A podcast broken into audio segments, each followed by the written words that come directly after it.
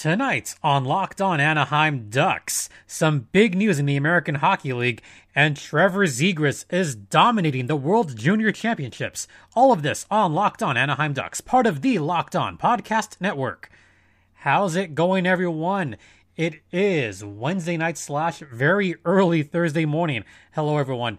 I'm your humble host, Jason JD Hernandez who's been covering hockey for the better part of a decade and who's been working in minor league hockey for just as long. And I'm going to be talking at length about the American Hockey League and plans to come back.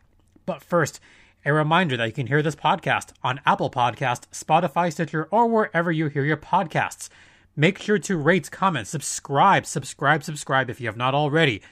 And also, also, make sure to follow me on Twitter at StimpyJD. So, a lot of news to get to.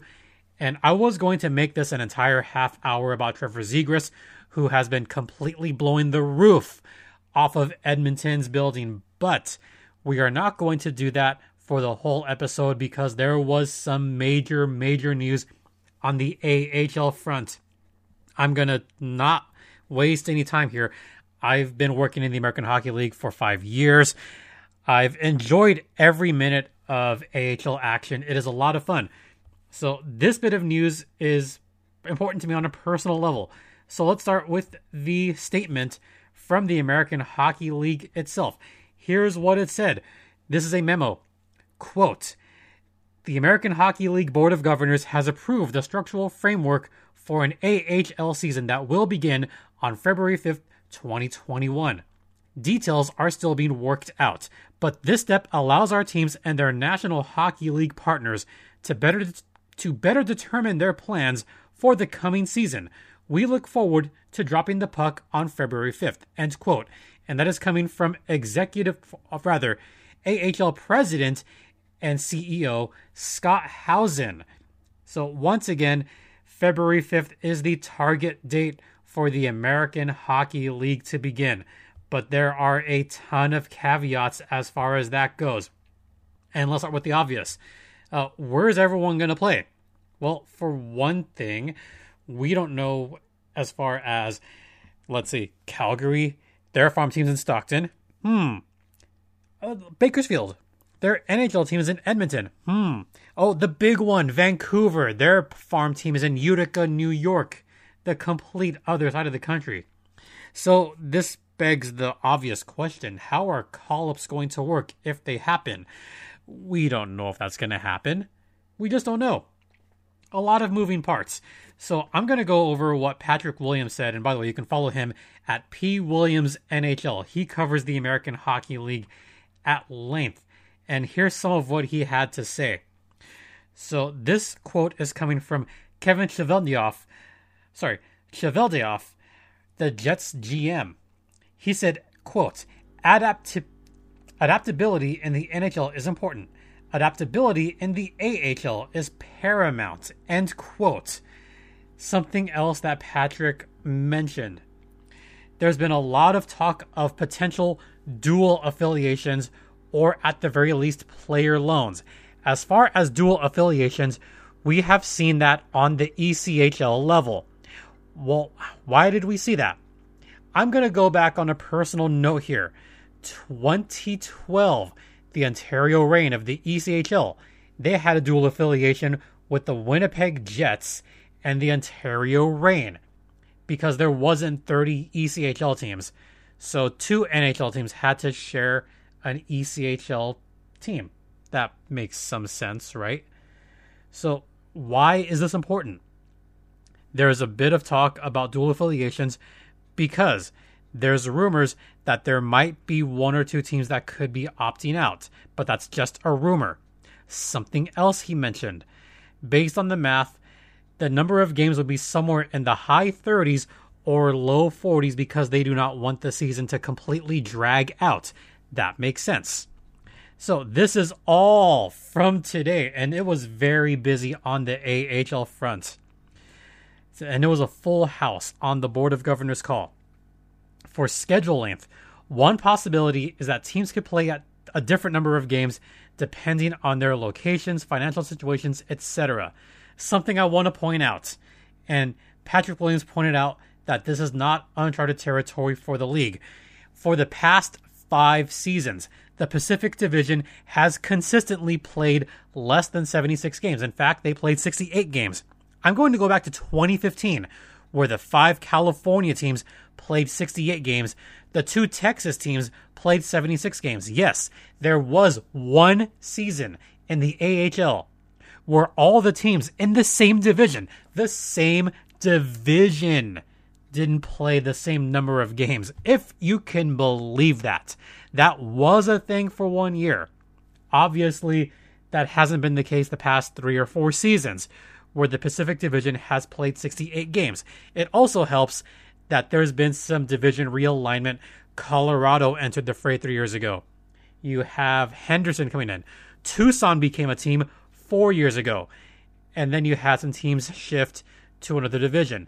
Now we have Texas moving that way. So there's that. There was also some more details on the Board of Governors meeting that was in the afternoon, and this had a lot of information. So there's a lot of a lot to figure out. Another very common theme that happened: player uncertainty about everything, about player safety. Yeah, the players have questions. How is player safety going to work? How is testing going to work? Are the players going to get vaccinated eventually? The season would start in February. It could go until May. You've got to think at some point players are going to get vaccinated in that time. And one more big, big piece of information that is very important January 4th will be the opt out date for teams to opt in or opt out. Now, he was told that as of now, as of now, no team has officially ruled out playing this season. That doesn't mean that we're going to have teams opt out. Look at the ECHL. About a dozen teams opted out, including the entire North Division. Newfoundland isn't playing. Kalamazoo is not playing. All the New England teams are not playing. So that's very possible. There will be a minimum number of games, and teams would be able to play more than the minimum, but they cannot play less than the minimum. And also, there's going to be a back-loaded schedule. So it'll start off very slow and then very heavy backload. The, there's an obvious reason for that. It's going to start slowly as teams adjust to the new circumstances, but the obvious reason is there's going to be fewer games in February and March. That way, there's a possibility that more fans or fans in general will be able to watch games in person in April and May. And you've got to thank the American Hockey League wants those April and May dates to have fans. And especially when you get to the playoffs, you want those fans to come in as much as possible. One other big, big thing. Playing out of practice facilities is very likely for some teams. Syracuse owner Howard Dolgon had a conference call. He said that there was about a hundred people in the meeting, and the decision to play will be made with Tampa. So there are some teams that haven't decided. I mean, they're optimistic about playing, but he also confirms that teams are going to play more than than the minimum number of games. As far as what that minimum number is, 24 games is the minimum amount of games that a team shall play. 24. Yeah. I would think they could make that pretty easily. Only 24 games. Folks, that's that's not much. 12 home, 12 away. That's really not much. Just from my perspective. Because you got to think they could have eight games in March, eight games in February, eight games in May. This can be done. Something else that was pointed out, and this is a quote from the Syracuse GM, Dolgon. Quote, We don't anticipate revenue coming in. We're going in anticipating we're not going to have any revenue. It will be how much we're prepared to lose, but there is a limit for everybody. End quote.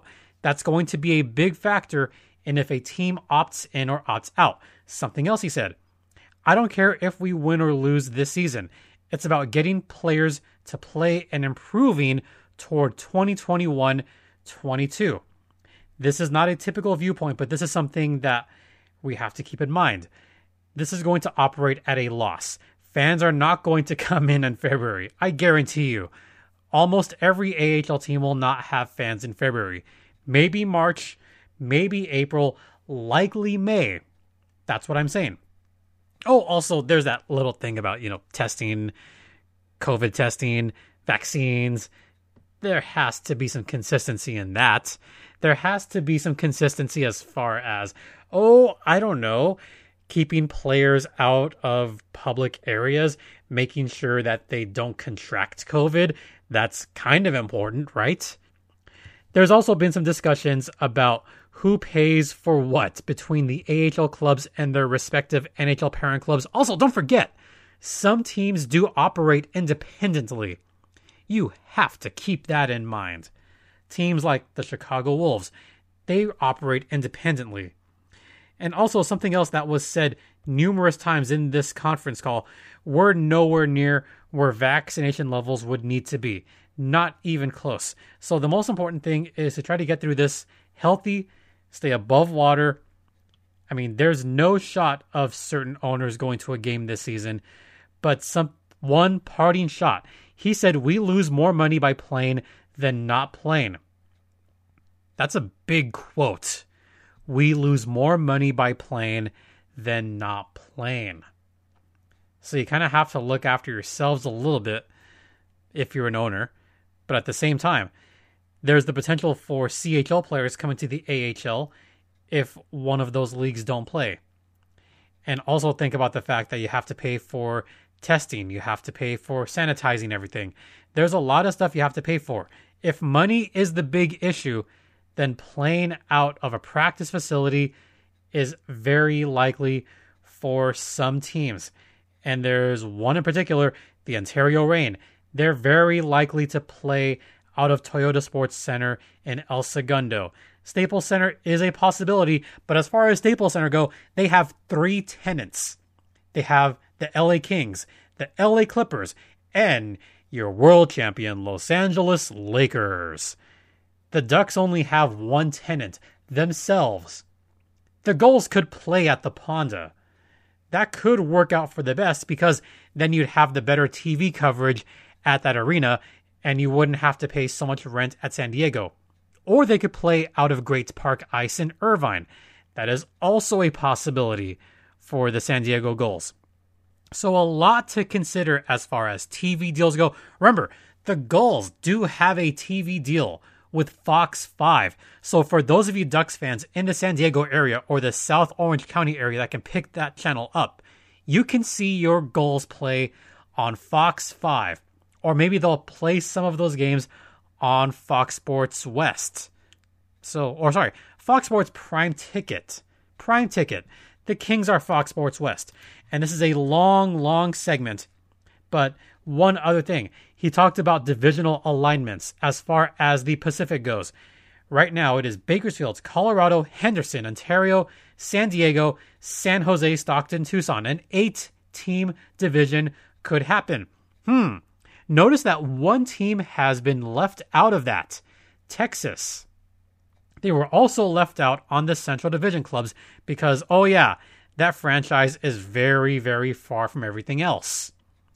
So they're all highly subject to change, and two teams are at least going to play out of their practice practice facilities, but the cost and logistics are easier for teams that are under certain financial pressures. And also how far are teams willing to travel?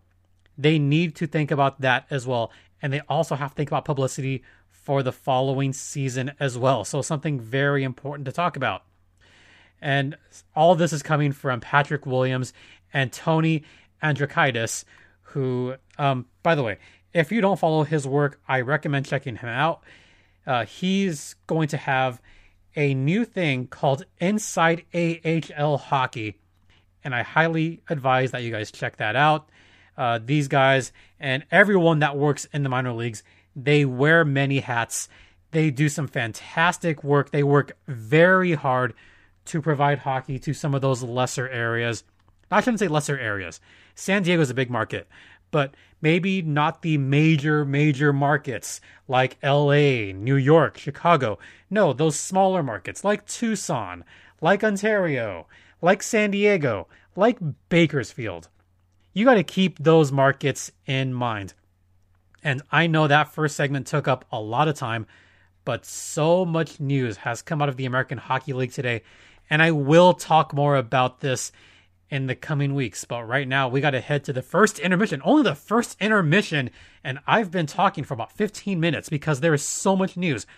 So I'll talk very briefly about Built Go, the best energy gel in the market. It is packed with collagen, it is packed with plenty of vitamins, only 90 calories, and it gives you that same energy that five hour energy does, but without the crash. So go to builtgo.com and enter promo code LOCKED to get 20% off your next order of Built Go. And they come in three fantastic flavors. My favorite one, chocolate mint. Definitely try out Built Go. Let's go. And we're going to head into the first intermission. Stay locked in.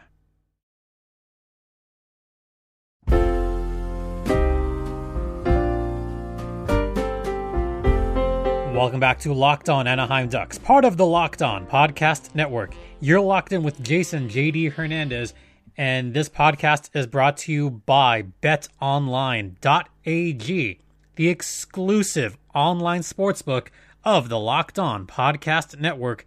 And if you want to check out the podcast, check out Locked On Bets. But definitely check out betonline.ag, where they have the latest lines on every sport, including the NBA Oh, and hockey, by the way. Yeah, they have lines for hockey. In fact, they have the futures line up for all the divisions.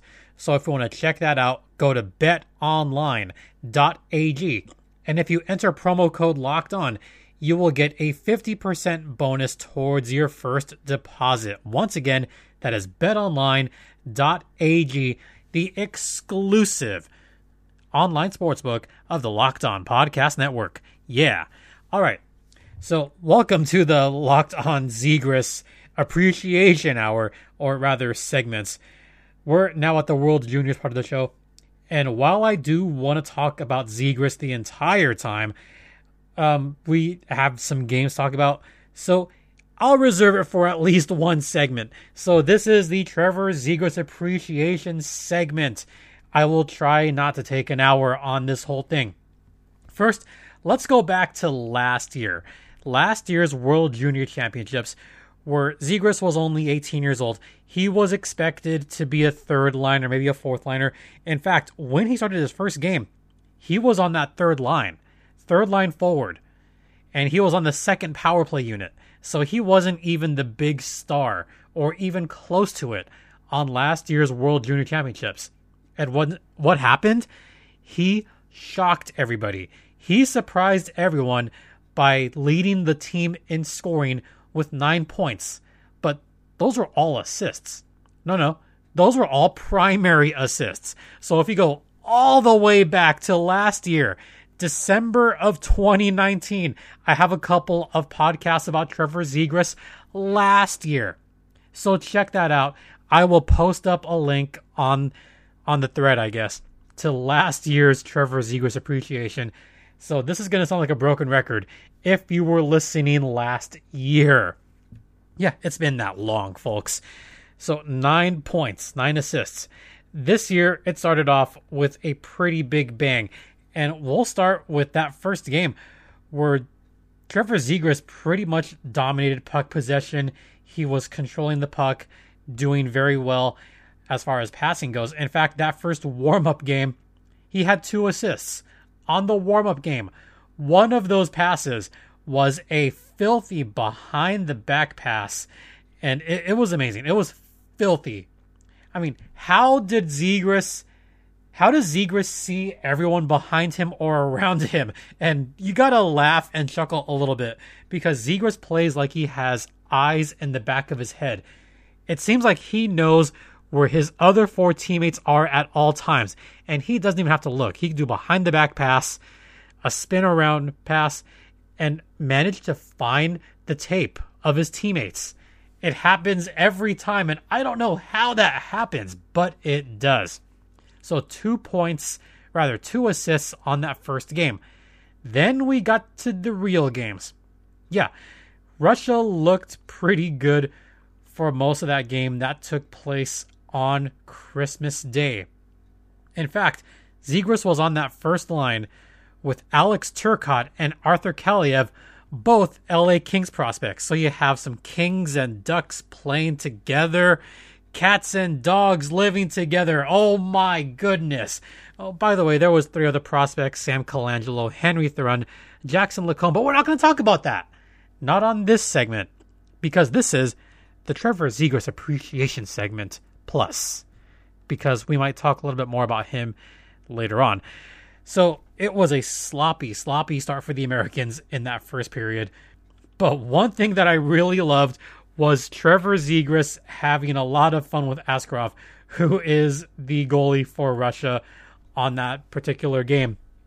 There was a little bit of pushing going on in the first period. You know, Zegras was kind of trying to irritate some of the Russian players. So what does Zegras do? He does what he's supposed to do. There's a player behind the net. He has the puck. Zegras is supposed to go around to try to catch up to him. That is what you're supposed to do as a forward. He's doing his job. But it was fun to see Askarov put the screen on Zegras. Trevor just kind of crashed into the goalie a little bit, and a little bit of Sean Avery action. Askarov trying to put his glove in Zegras' face. They both have a laugh about it later on. I know at the time Zegras was a little bit irritated, but it was a fun, light-hearted moment. And then after that, Zegras said, "All right, screw this. I'm going to score a goal." So we scored a goal. They were within a goal. Great. Then Russia decided to go and win the game. So that first game, not a good one for the U.S. They're already 0 1, but Zegras at least had a goal. He had an assist, so he had a pretty decent start. Not bad, right? Then we go to the second game. By the way, that second game, it was a good one for the States.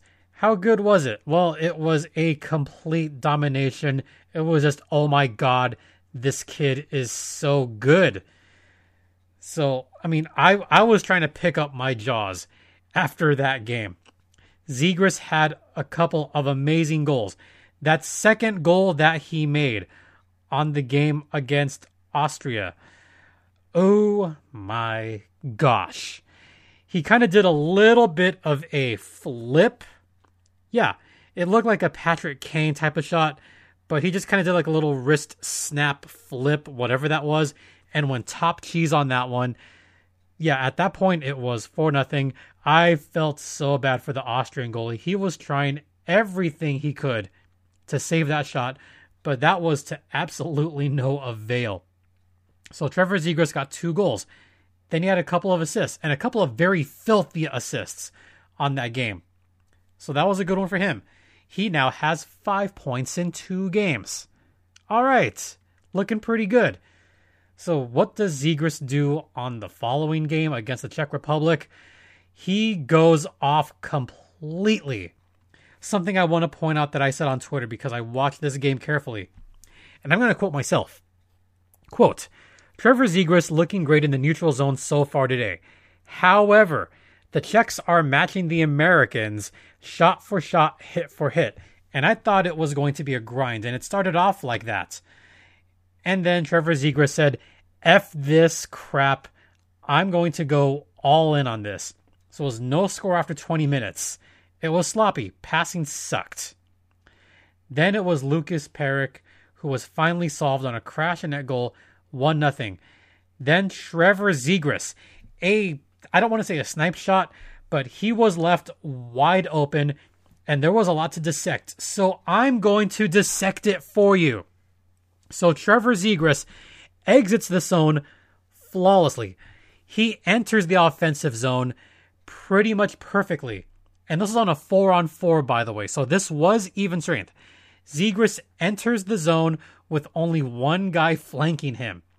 Then, as he gets into the zone, he draws not one, not two, not three, but all four defenders. Trevor Zegras held the puck for about 10 seconds as he came into the zone. All four defenders collapsed on him. You don't do that.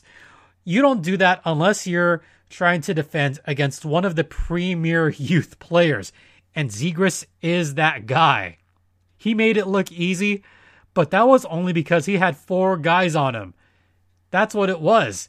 He did so much work to get himself open on the right side.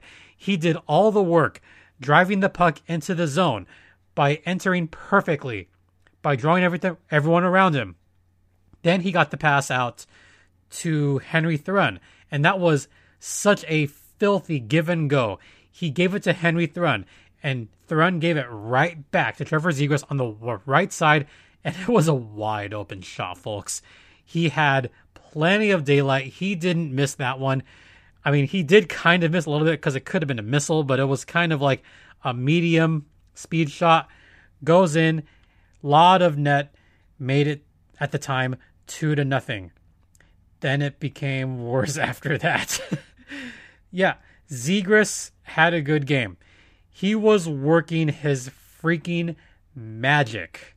He scored another goal, times two to make it four nothing. And then, oh my gosh, Matt Boldy had a between the legs goal. That was Zegras' third apple of the game.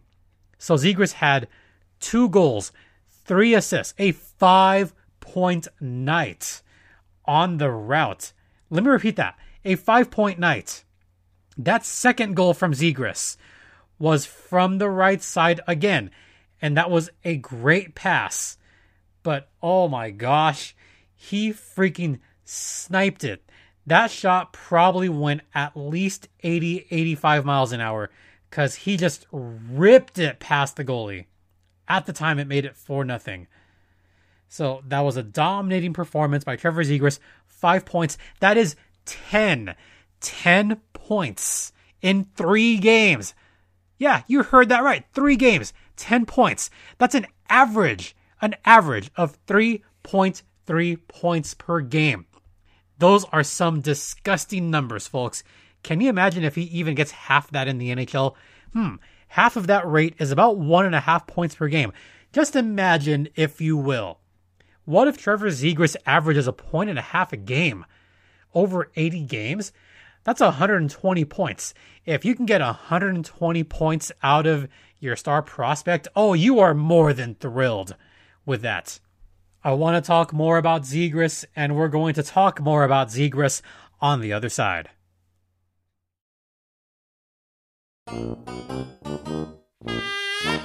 Welcome back to Locked on Zegras. This is part of the Locked On Podcast Network. Yeah, we're going to talk about Zegras. Not for half an hour, but for long enough. One other big stat that I want to get into as far as Zegras goes, and that is control as to who is driving the transition from the defensive zone to the offensive zone.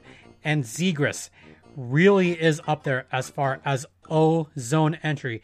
And I personally want to thank Jason Paul. Great, great name, by the way. Jason Paul.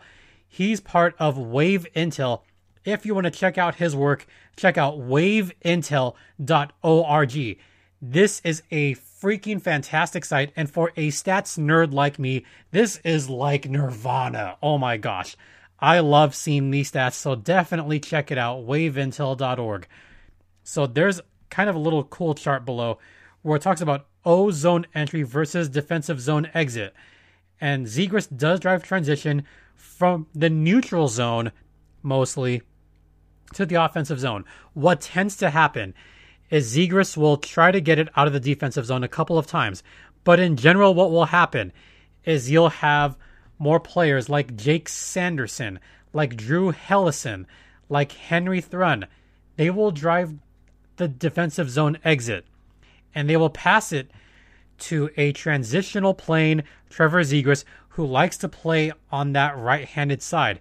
And what has happened a few times already in this tournament is Zegras will collect the puck in the neutral zone and just drive it in himself. But he'll do it with such speed and precision that he will have a great success rate. And so far, he has a 78% success rate as far as exits and entries. That's pretty good. That's much better than quite a few players like, oh, I don't know, Quinton Byfield. I know I shouldn't be bashing Quinton Byfield. He is the second overall pick. Uh, his success rate is only 63%. Quinton Byfield isn't the kind of guy that drives play as far as transition. Quinton Byfield parks himself in front of the net, still does a great job there.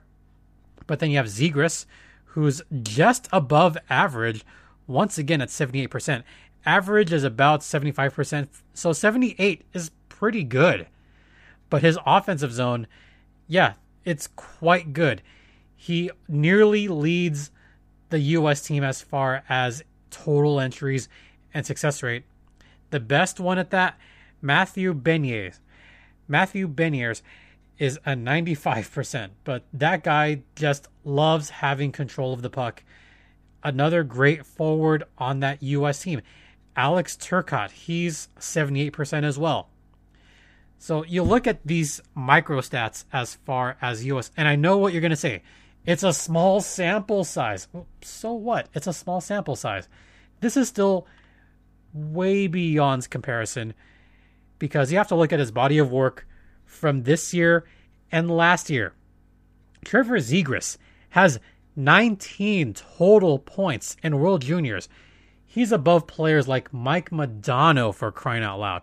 When you compare Zegras to Mike Modano, you're in fantastic company.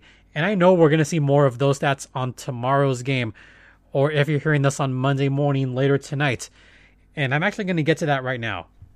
So I do want to talk briefly about some of the other prospects on Team USA that are frankly doing a very good job because they've won two out of three games, save for that one game against Russia. So just very briefly, Sam Colangelo, he's had a couple of points. He's done pretty well in this World Junior so far. Jackson Lacombe, he does a great job of collecting pucks in the defensive zone and really just trying to irritate the opponents. Henry Thrun, this guy has very good skating ability. I liked watching him in person at the SoCal Clash last year. He's every bit as good as his play at Harvard. And yes, he is somewhat of an offensive minded, but he's really good on both ends. He's a very, very solid defensive player. And the main reason why he's on that first line D with Cam York, who was a Philadelphia Flyers prospect. So, going back to these important games. Tomorrow or later today, Team USA has a big, big game. And why is this important? Well, I'll tell you. Very late, very late Wednesday night, I actually stayed to watch this one. This game went into overtime, and it was it was it was a fun game to watch. The Russians, they looked very good. The Swedes, they looked very good. So what happened? Russia won in overtime on a power play goal. So Russia got 2 points. They currently lead the group with 8 points. Sweden has 7 points. So it's all going to come down to USA versus Sweden tomorrow night at 6 o'clock Pacific time. That can be seen on NHL Network. As far as the other side, Canada, Finland, I mean, you don't want to face those teams. Slovakia is locked at number four. Germany's locked at number three. Hmm. If you're the US, would you rather face Slovakia or Germany? Considering that Germany doesn't have all their players right now, you definitely want to face Germany. So here's what's at stake. If the USA wins in regulation against Sweden, then the US wins the group and they play Slovakia. Then Russia would play Germany and Sweden would play the loser of the Canada Finland game, which takes place at 3 o'clock. That's also very important. The winner of that game wins the group. The loser would have to face one of those three teams. So that's going to be a big game between Canada and Finland. And you can see a super prospect, Jamie Drysdale, who was the Ducks' first round pick, or one of the Ducks' first round picks this year, the number six overall pick. And by the way, I feel bad that I have not talked about Jamie Drysdale, and I could talk about him for a whole segment as well. But we'll save that for when Canada advances, and we'll talk more in depth about World Juniors, as if I haven't done that already. So here's what's at stake. If US wins in regulation, they play Slovakia. Russia plays Germany. Sweden is third. If the USA wins in overtime, they would only get two points. Then Russia would win the group. Russia would play Slovakia. US would play Germany. Sweden is still third. They'd play Canada, Finland. Why is that? If US wins in overtime, Russia would have eight points. USA would have eight points. Sweden would have eight points. Russia beat both USA and Sweden, so they would win the group. USA lost to Russia, but beat Sweden, so they'd be second. Sweden will have lost to both the US and Russia, so Sweden would be third. So there's that kind of tiebreaker there. If USA loses, well, no matter what, if USA loses, Sweden would win the group, Russia would be second, Russia would play Germany, and USA would be third, and they'd face the loser of Canada and Finland. Look, if you're USA, you don't want to face Canada or Finland in that quarterfinal round. You want to put this in your own hands. You want to face either Slovakia or Germany. Slovakia has a pretty good defense, so that game could be more of a grind. Germany, they're decimated. The only reason they are third is because they completely walloped their opponents. Yeah, they beat Switzerland pretty bad. So Germany has that bit of an advantage. But USA wants to face Slovakia or Germany. They can take them. So that's what's at stake for the big game that is going to be Thursday night on NHL Network. Be sure to tune into that. I will be live tweeting that game. So make sure to check it out. And maybe before you can check out this podcast. And also, there will be another podcast tomorrow afternoon because we're going to have our year respective, where we're going to look back at the best moments of this podcast for the year 2020 and what we have to look forward to in 2021. So be sure to stay tuned for that tomorrow and make sure make sure you're subscribed to this podcast. That way you don't miss anything. So, okay, do it right now. Hit the subscribe button right now. I'll wait. Have you done it yet? If you haven't hit subscribe yet, go ahead and do it now because there will be another show New Year's Eve once again where we'll have a kind of retrospective on this past year. And believe it or not, we will have a new show on New Year's Day. The reason for that, it's going to be a day off from the World's Juniors, but there will be a new show on New Year's Day reviewing all the action that took place on Thursday and previewing the quarterfinals of the World Junior Championships. USA has advanced, Canada has advanced, Sweden has advanced. That's six prospects among those three teams. So we will talk more about the Ducks prospects among those three teams much more in depth on New Year's Day. So stay tuned for that. Before I go, I want to thank all of you for listening, and I'm going to peel back the curtain a little bit. I know the first episode of the day, the sound wasn't great. Um, I've mentioned this on the Twitter that there was some technical issues over the past couple of days that has since been resolved, as you can probably tell by the quality of this podcast, by my voice, yada yada yada. Yeah, it sounds better now. Everything's fixed, everything's good. So we had some technical problems with megaphone earlier, with the microphone, with the sound. Like everything was not working properly. But now we're back to normal and we'll be back to our normal schedule. So once again, we will have a retrospective on New Year's Eve. We'll have a new show on New Year's Day previewing the quarterfinals. Make sure to stay tuned for that. And also make sure to follow us on Twitter at LO underscore ducks or follow my personal Twitter at StimpyJD. So once again, thank you all for listening. I appreciate each and every one of you so much. For Locked On Anaheim Ducks, I'm Jason JD Hernandez saying have a fantastic rest of the day. Continue practicing social distancing, be kind to one another, and Ducks fly together.